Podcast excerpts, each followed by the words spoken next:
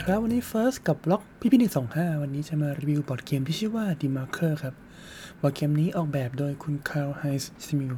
ผลิตครั้งแรกในปี 1986 โดยค่ายเกม Hans i n g l u k แล้วก็ได้มีการผลิตอีกครั้งหนึ่งเป็น edition ใหม่ในปี 2016 โดยค่ายเกม Spielworxx เกมชื่อว่า d e m a r k e r ในเป็นภาษาเยอรมัน แปลเป็นภาษาอังกฤษตรงตัวว่าเป็น The Maker หรือว่าเป็นผู้สร้างนั่นเองครับ fun fact อย่างหนึ่งของเกมนี้ก็คือเกมนี้เป็นเกมหมายเลขหนึ่งบนเว็บไซต์บอร์ดเกมกีกหมายเลขหนึ่งนี้ไม่ได้หมายความว่าเป็นเกมที่โด่งดังอันดับหนึ่งแล้วเป็นเกมแรกของโลกนะครับ แต่ว่าเป็นเกมที่ผู้สร้างเว็บไซต์บอร์ดเกมกีกเนี่ยใส่เข้าไปเป็นเกมแรกในระบบนั่นเองธีมของเกมนี้คือการเลือกตั้งนะครับในประเทศเยอรมนีเป็นการเลือกตั้งแบบรัฐสหพันธ์ ก็คือแต่ละรัฐก็จะมีการจัดเลือกตั้งของใครของมันแยกกัน แล้วก็เลือกในเวลาที่ต่างกันด้วย เป้าหมายของเกมนี้ก็คือการทำคะแนนให้ได้มากที่สุด ซึ่งคะแนนก็จะมาจากปัจจัยหลายอย่าง ได้แก่การชนะการเลือกตั้ง ได้จากจำนวนเก้าอี้ของเรา ได้จากขนาดฐานเสียงของพรรค และการครอบครองอิทธิพลสื่อ แน่นอนว่าเนื่องจากเป็นธีมของการเลือกตั้งเราก็ต้องหาคะแนนเสียงก็คือเสียงโหวตจากประชาชนมาก่อน ซึ่งคะแนนเสียงเนี่ยจะมีปัจจัยทั้งหมด 3 ด้านด้วยกัน ได้แก่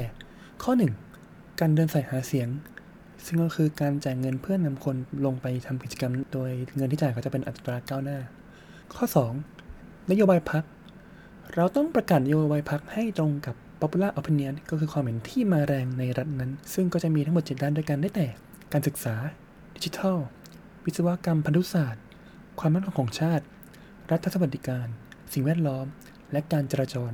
ซึ่งก็จะมีการสุ่มมาไม่เกิน 4 ใบ แล้วก็แต่ละใบก็จะมีเสียงทั้งสนับสนุนและคัดค้าน เราก็ต้องพยายามปรับปรุงนโยบายพรรคให้เข้ากับ popular opinion ให้ได้มากที่สุด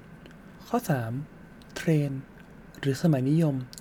เราต้องทำพรรคของเราให้เป็นความนิยม ซึ่งก็จะมีทั้งหมด5ระดับด้วยกัน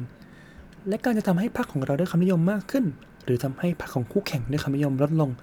ซึ่งจะมาจากการประมูลสิทธิในการทำแบบสำรวจในรัฐนั้น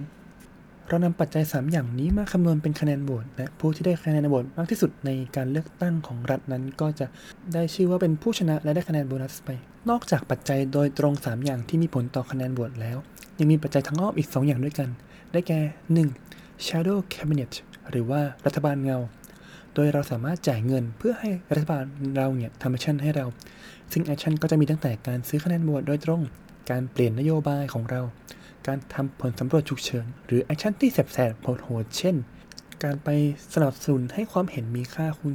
2 การซื้อสื่อต่อจากเพื่อน หรือการลดความนิยมของพรรคอื่นๆ แบบดื้อๆเลย แต่ว่าก็ต้องแลกกับเงินที่ต้องจ่ายมาเพิ่มขึ้นเช่นกัน ปัจจัยทางอ้อมอย่างที่ 2 ก็คือ media influence หรือว่าอิทธิพลของสื่อ โดยผู้เล่นจัดซื้อพื้นที่สื่อที่มีอยู่จำกัด และผู้ที่มีสื่อมากที่สุดในรัฐนั้นก็จะถือว่าเป็นผู้ที่มีอิทธิพลไป ผู้ที่มีอิทธิพลเนี่ยจะได้ประโยชน์ทั้งหมด 3 อย่างด้วยกันได้แก่ 1. มีสิทธิ์เปลี่ยนความเห็นมวลชนถ้าเราไม่ต้องการเปลี่ยนนโยบายพรรคให้ตรงกับมวลชน แล้วก็เปลี่ยนความเห็นของมวลชนซะเลย โดยสื่อที่เราซื้อไปเนี่ย อย่างที่ 2 ก็คือเนื่องจากเรามีพื้นที่สื่อ เราก็จะไม่โดนผลติดลบจากผลสำรวจ อย่างที่ 3 ก็คือเราสามารถย้ายสื่อที่เราซื้อไว้เนี่ยไปเป็นคะแนนจบเกมได้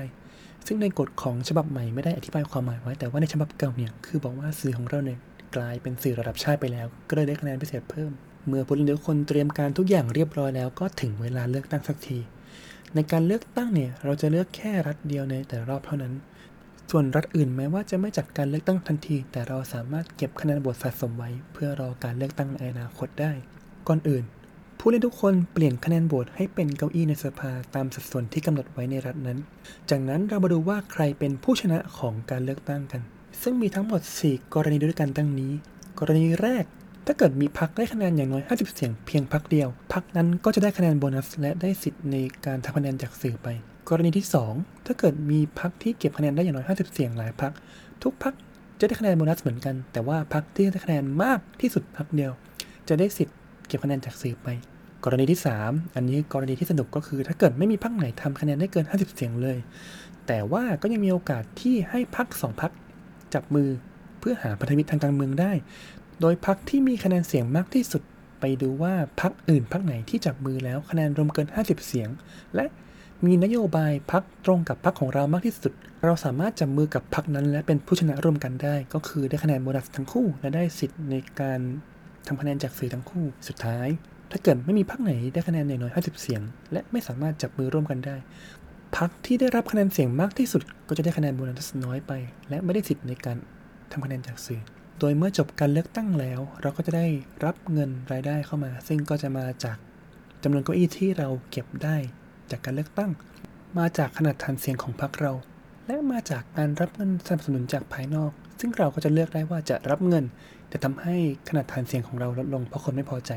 หรือว่าจะเลือกไม่รับเงิน แล้วก็ได้ขนาดฐานเสียงเพิ่มขึ้น เมื่อจบรอบแรกเราก็จะนำทุกอย่างบนกระดานของรัฐนั้นออกจากเกมไป และขึ้นรอบใหม่โดยให้ผู้เล่นเตรียมพร้อมการเลือกตั้งในรัฐถัดไป เมื่อเล่นจนจบครบ 4 รอบ ซึ่งก็คือเมื่อมีการเลือกตั้งครบทั้ง 4 รัฐ ก็จะจบเกมและใครที่ทำคะแนนนั้มากที่สุดก็จะเป็นผู้ชนะในเกมนี้ไป และได้รับสมญานามว่าเป็นดีมาร์เคอร์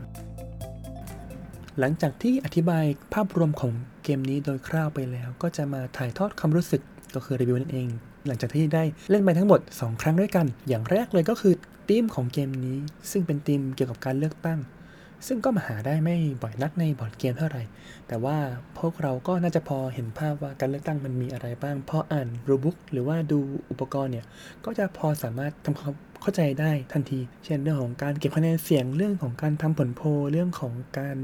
ประกาศนโยบายของพรรคอย่างที่สองก็คือเรื่องของการนับแต้มที่จริงเกมนี้อาจจะมีอุปกรณ์เยอะแยะมากมายใช้เวลาเล่นนาน ซึ่งบอกเกมกี้เขียนไว้ว่าใช้เวลาเล่นเฉลี่ยประมาณ 4 ชั่วโมงเนี่ยแต่ว่าการนับแต้มเนี่ยก็เข้าใจง่ายอย่างไม่น่าเชื่อเป้าหมายชัดเจนเลยก็คือทำให้เราได้คะแนนเสียงมากที่สุด และก็ถ้าเกิดจะให้ดีก็คือได้เป็นที่หนึ่งของการเลือกตั้งในรัฐ แต่ว่าการจะเก็บคะแนนเสียงให้ได้มากนั้น ก็จะขึ้นอยู่กับปัจจัยหลัก 3 อย่าง และปัจจัยรอง 2 อย่างอย่างที่บอกไป ทำให้แกนหลักของเกมนี้ก็คือการเลือกว่าเราจะไปลงทุนกับปัจจัยไหน แล้วก็จะทิ้งปัจจัยไหน เนื่องจากเรามีเงิน และทรัพยากรอื่น ๆ อย่างจำกัด เราก็เลยไม่สามารถควบคุมทุกอย่างได้ และความสนุกและซับซ้อนของเกมนี้ก็คือ ปัจจัยแต่ละอย่างเนี่ยอาจถูกควบคุมโดยผู้เล่นที่แตกต่างกันทั้งหมด เช่น นายกก็อาจจะควบคุมสื่ออยู่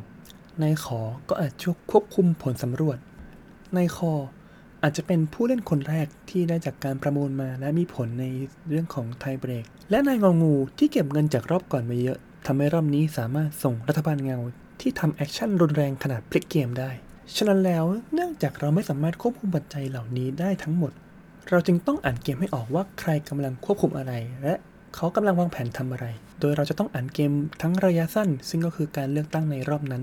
และอ่านเกมในระยะยาว เพราะว่าเราเห็นทั้งหมดว่ารัฐทั้ง 4 รัฐที่เล่นในรอบนั้นมีรัฐอะไรบ้าง รัฐไหนคะแนนเยอะ รัฐไหนคะแนนน้อย รัฐไหนนโยบายดูท่าจะเข้ากับพรรคของเราได้มากที่สุด เพื่อเอาไปใช้ในการประกอบการตัดสินใจว่าเราควรจะทุ่มทรัพยากรที่เรามีอยู่ไปในการเลือกตั้งของรัฐไหน สิ่งหนึ่งที่ชอบในเกมนี้ก็คือการนับคะแนนเพราะแม้ว่าถึงจะเป็นธีมของการเลือกตั้ง แต่ก็ไม่ใช่ว่าเราจะต้องเลือกตั้งชนะเสมอไป ผู้ชนะเนี่ยจะได้คะแนนโบนัสเพิ่มเป็นพิเศษแล้วก็จะได้สิทธิ์ในการทำคะแนนจากสื่อ แต่ว่าผู้เล่นอื่นเนี่ยก็ยังจะสามารถได้คะแนน ตามอัตราส่วนที่กำหนดไว้ในรัฐ แล้วก็ยังมีการเก็บคะแนนจากการควบคุมอิทธิพลสื่อ การชนะประมูลแบบสำรวจ และมีคะแนนให้อีกเล็กน้อยจากผู้ที่มีเงินมากที่สุดตอนจบเกม สรุปปิดท้ายก็คือเป็นเกมยูโรขนาดกลางถึงหนัก ที่ควรค่าแก่การเล่นเกมหนึ่ง แล้วก็อยากเล่นซ้ำอีกถ้าเกิดมีโอกาสในครั้งหน้า